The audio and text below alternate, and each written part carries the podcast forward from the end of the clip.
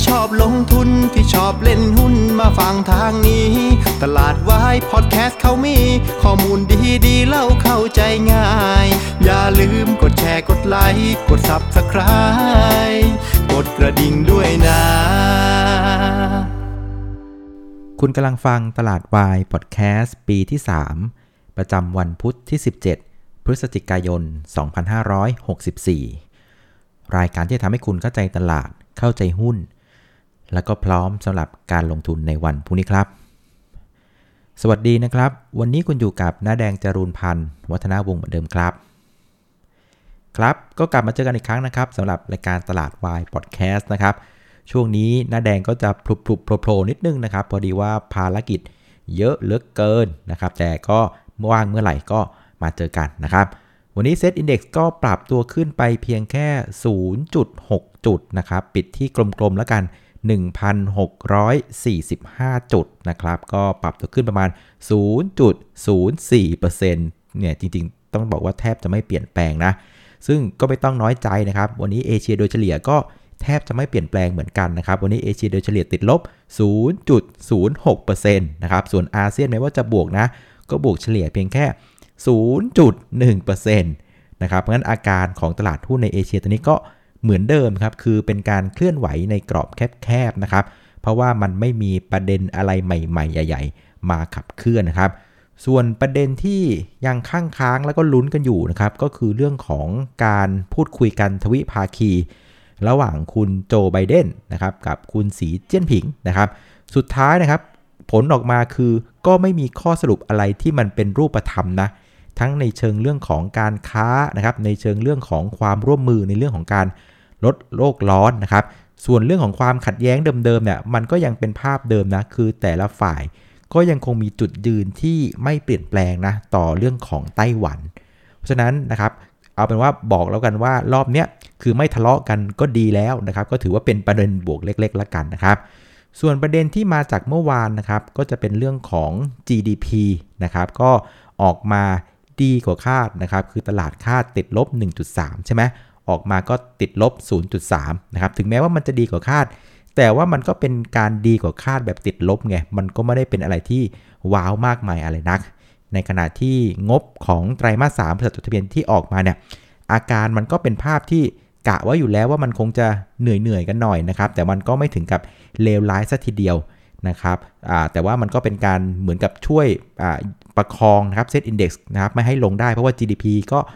ติดลบนะแต่ว่ามันก็ติดลบแบบดีกว่าคาด งบของบริษัทจดทะเบียนที่ออกมาก็ไม่ถึงกับเลวร้ายอะไรนักนะครับ มันก็เหมือนกับเป็นตัวที่ประคองนะครับไม่ให้เซตอินดี x มันปรับตัวลงนะครับด้วยความคาดหวังของเรื่องของการฟื้นตัวเศรษฐกิจเป็นสำคัญนะครับ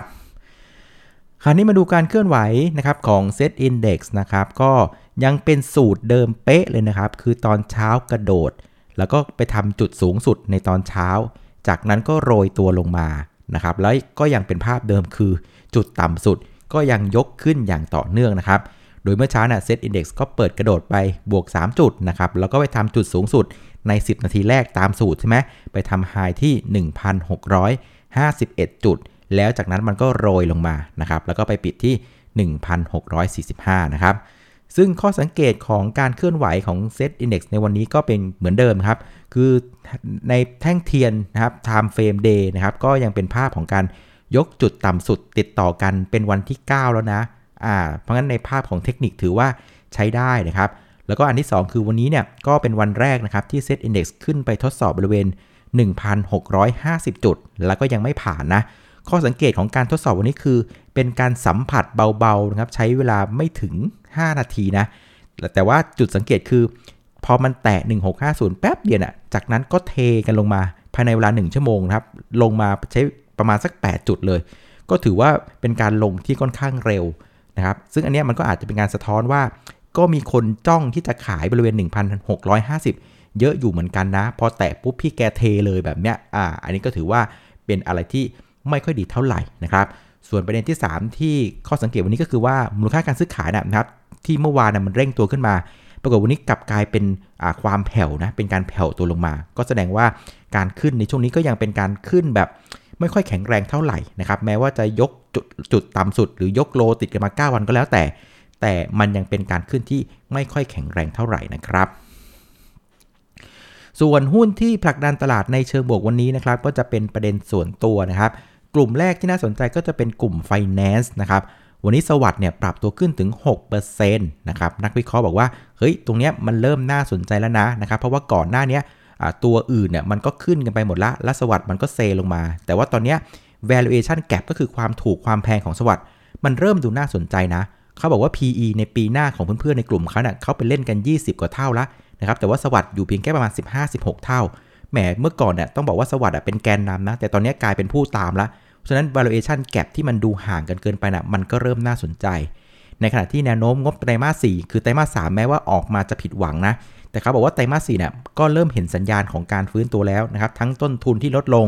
รวมถึงรายได้ค่าธรรมเนียมใหม่ๆ ที่กำลังจะทยอยเข้ามานะครับเขาก็เลยมองว่าเหลี่ยมแบบเนี้ยเริ่มน่าสนใจสำหรับตัวสวัสด์ก็เลยวันนี้ปรับตัวขึ้นมา 6% อีกตัวหนึ่งก็จะเป็นตัวของติดล้อนะครับวันนี้ติดล้อบวกไปประมาณ 4%นะครับประเด็นของติดล้อเนี่ยนะครับอย่างที่เคยเล่าให้ฟังว่าเรื่องของงบของติดล้อเนี่ยไม่ใช่เรื่องสำคัญนะ เพราะว่าเพิ่ง IPO มาเงินเพิ่งได้มา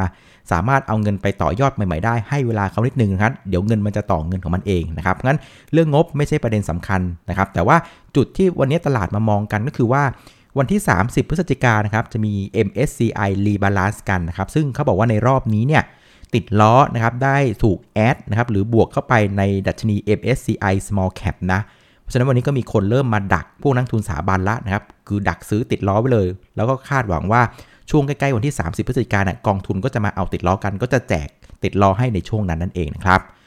ส่วนอีกกลุ่มหนึ่งนะครับก็เป็นเหมือนที่คุยกันไว้นะครับคือเมื่อไหร่ที่เราเห็นกลุ่มอะไรก็ตามอะเวลามันมาเป็นบาสเกตคือมากันทั้งกลุ่มอะ แบบนี้มันจะมากันหลายวันนะครับ นั่นก็คือกลุ่ม ICT นะครับ หลังจากช่วงก่อนหน้าเราเริ่มเห็น มันมาพร้อมกันนะ Advanced d t e c แล้วก็ True นะครับ วันนี้แกก็มาอีกแล้วนะครับงั้นเราอาจจะเห็นการขยับขึ้นทั้งกลุ่มแบบนี้อีกหลายวันอยู่พอสมควรเหมือนกันนะครับ แล้วก็อีกกลุ่มหนึ่งนะครับ ก็คือกลุ่มธนาคารนะครับ วันนี้นำโดยตัวของธนาคารกสิกรไทยนะครับ หลังจาก หนังสือพิมพ์ข่าวหุ้นรายงานว่า หลังจากเห็น SCBX เนี่ยเขาเริ่มเดินหน้าแล้วนะพูดถึงหุ้นโหวตอนุมัติให้ผ่านแล้วนะครับ จะไปแปลงร่างกันปีหน้าเนี่ยกสิกรไทยต้องหาอะไรทำบ้างแล้วนะครับ ก็เลยมีการรายงานข่าวกันว่า ตอนนี้กสิกรไทยกำลังจะจับมือ กับบริษัทที่ชื่อว่า JMT นะครับซึ่งทำธุรกิจเกี่ยวกับเรื่องของการรับจ้างทวงหนี้นะครับเขาบอกว่าทั้งคู่เนี่ยนะครับจะมีการตั้ง JV กัน แล้วก็ช่วยเหลือกันในการทำธุรกิจนะครับโดยกสิกรไทยเนี่ยจะโยนหนี้เสียมาให้ JV ตัวนี้นะครับให้ JMT ช่วยกันบริหารแล้วก็แบ่งกำไรกำไรกันนะครับแม้ว่าตัวเนี้ยมันยังไม่ได้เป็นภาพสรุปนะว่ามันจะออกมาไอ้ JV เท่าไหร่อะไรยังไงใครถือเท่าไหร่นะครับแต่ว่าคนเห็น move แบบเนี้ยก็เริ่มมีความคาดหวังว่าแหมกสิกรไทยก็ เริ่มขยับแล้วนะ ไม่ยอมปล่อยให้ SB เขาเดินไปคนเดียวนะครับ วันนี้กสิกรไทยก็เริ่มขยับขึ้นมาพร้อมกับ JMT ด้วยนะครับ ส่วนธนาคารตัวอื่นที่ขยับขึ้นมาวันนี้นะครับ ก็จะมีตัวของธนาคารกรุงศรีนะ แล้วก็ของตัว TTB นะครับ เท่าที่ถามเพื่อนๆกันมาเนะเขาบอกว่ามันน่าจะเป็นมุมมองที่ว่า 2 ธนาคารเนี่ยก็เป็น 2 ธนาคารที่มีศักยภาพนะครับที่จะทำอะไรในลักษณะ XX แบบนี้กับเขาบ้างนะ ก็เลยเริ่มขยับเข้ามา ฉะนั้นในเชิงของหน้าหุ้นวันนี้จะเห็นว่าสังเกตไหม Finance ICT ธนาคารนะครับมันเป็นภาพของหุ้นที่ทำมาหากินในประเทศทั้งนั้นเลยนะครับ หรือที่เรียกว่า domestic play นะครับ แต่ว่ากลุ่มหุ้นที่กดตลาดวันในวันนี้นะครับ ถ้าเพื่อนไปเปิดดูนะส่วนใหญ่จะเป็นกลุ่มพลังงานนะ โดยเฉพาะพลังงานสายพวกปิโตเคมี แล้วก็พลังงานลงกลั่นอะไรต่างๆเนี่ยวันนี้ก็ปรับตัวลงกันยกแผงเลยนะครับ ซึ่งมันก็เป็นภาพที่ชัดเจนว่าแสดงว่าตอนนี้ตลาดมองเลยว่า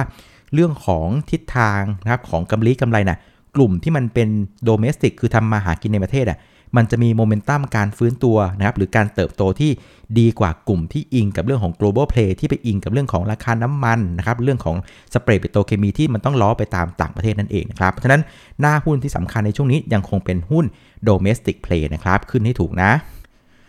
ส่วนผู้เล่นในตลาดวันนี้นะครับนักทุนสถาบันก็ซื้อติดต่อกันเป็นวันที่ 3 นะครับ วันนี้ซื้อไปทั้งสิ้น 1 สุทธินะ 1,147 ล้านบาท รวม 3 วันเนี่ยก็ซื้อไป 1,800 ล้านบาทกลมๆนะ ส่วนฝรั่งเนี่ยแหมเมื่อวานอุตสาห์โชว์ฟอร์มดีซื้อตั้ง 2,000 กว่าล้าน วันนี้พลิกเป็นขายละนะครับขายไป 1,351 ล้านบาทนะครับเพราะงั้นพฤติกรรมของนักทุนสถาบันนะผมว่า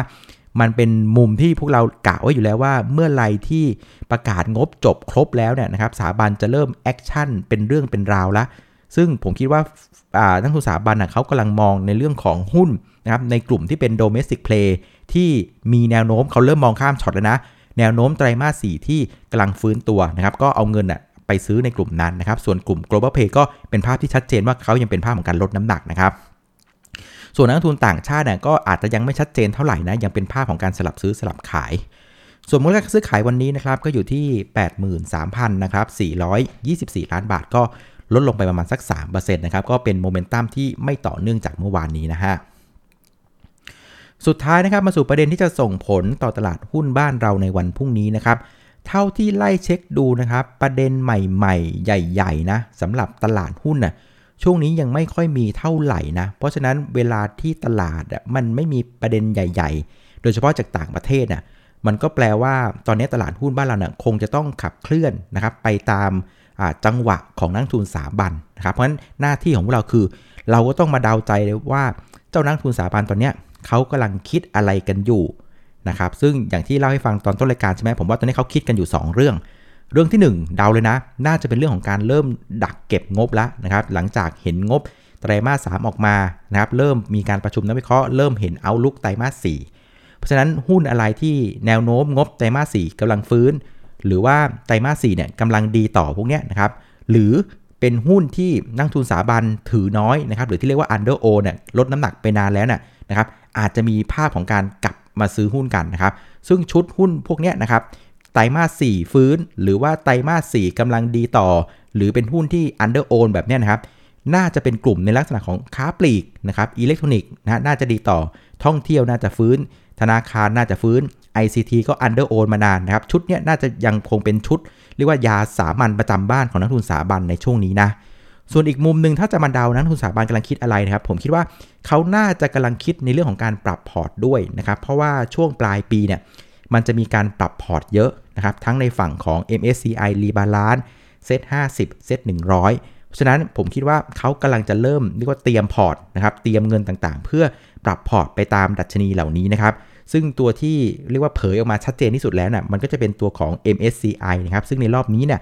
MSCI Small Cap มีการ rebalance กันนะครับ ซึ่งตัวที่ได้ปรับเข้านะครับ ที่จะมีการปรับน้ำหนักกันในวันที่ 30 พฤศจิกายนน่ะก็มี 3 ตัวนะ ก็มีตัวของติดล้อนะครับ BEC ช่อง 3 แล้วก็ TIP Holdings นะครับ เพราะฉะนั้นเราก็ต้องพยายามตามข่าวเรื่องของ Index นะ อะไรจะเข้าอะไรจะออกนะครับ เราจะได้พอที่จะกะได้ว่านักทุนสถาบันเขากำลังจะเตรียมพอร์ตยังไงกันนะครับ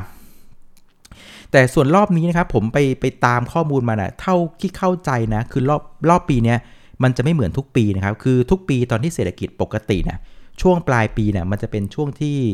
นักลงทุนรายบุคคล หรือมนุษย์เงินเดือนน่ะเขาจะมีการซื้อพวกของกองทุนเพื่อ เอาผลประโยชน์เรื่องของการลดหย่อนภาษีนึกออกมาแต่ว่าเราก็ต้องไม่ลืมนะว่าในช่วงปี 2 ปีเนี่ยนะครับประชาชนเองเนี่ยได้รับผลกระทบจากโควิด -19 พอสมควรนะครับเพราะงั้นเงินที่จะมีกินน่ะก็แทบจะไม่มีอยู่แล้วนะครับผักชีโลละ 500 แบบเนี้ยคงไม่มีใครมีเงินเหลือมากนะที่จะเอามาซื้อหุ้น หรือซื้อกองทุนเพื่อเอาไปลดหย่อนภาษีนี่ถูกไหมฉะนั้นในรอบนี้ผมคิดว่านักทุนสถาบันอะไม่น่าที่จะมีเงินใหม่มาก ๆ เข้ามาไล่ซื้อหุ้นในช่วงท้ายปีนะ ฉะนั้นวิธีการของเขาที่จะทำได้คือว่าก็ต้องเป็นการขายหุ้นนะครับอะไรสักอย่างหนึ่งที่อาจจะถือเยอะเกินไป แล้วเอาลุกข้างหน้ามันไม่ได้สวยเท่าไหร่นะครับคงจะเป็นต้องเป็นการขายพวกนั้นอะแล้วเอาเงินอะมาไล่เก็บในตัวที่มันกำลังฟื้นนะครับหรือตัวที่ดีต่อ หรือว่าตัวที่มัน under own ออย่างที่เล่าให้ฟังนะเพราะงั้นภาพพฤติกรรมมันจะเป็นอย่างเงี้ยเพราะงั้นเราจะเห็นการ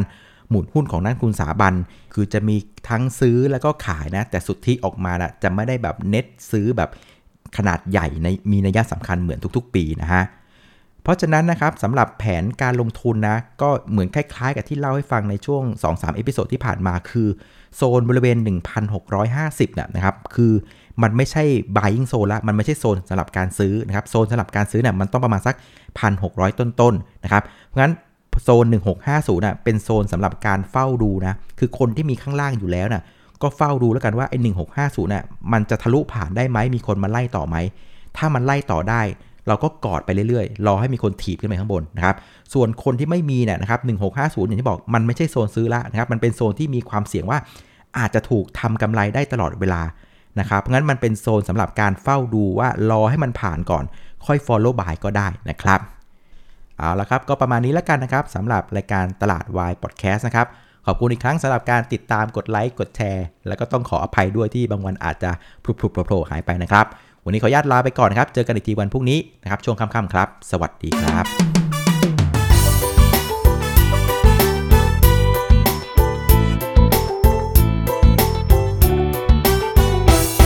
หากใครที่ชอบลงทุนที่ อบเล่นหุ้นมาฟังทางนี้ ตลาดวายพอดแคสต์เขามี ข้อมูลดีดีเล่าเข้าใจง่าย อย่าลืมกดแชร์กดไลค์กด Subscribe กดกระดิ่งด้วยนะ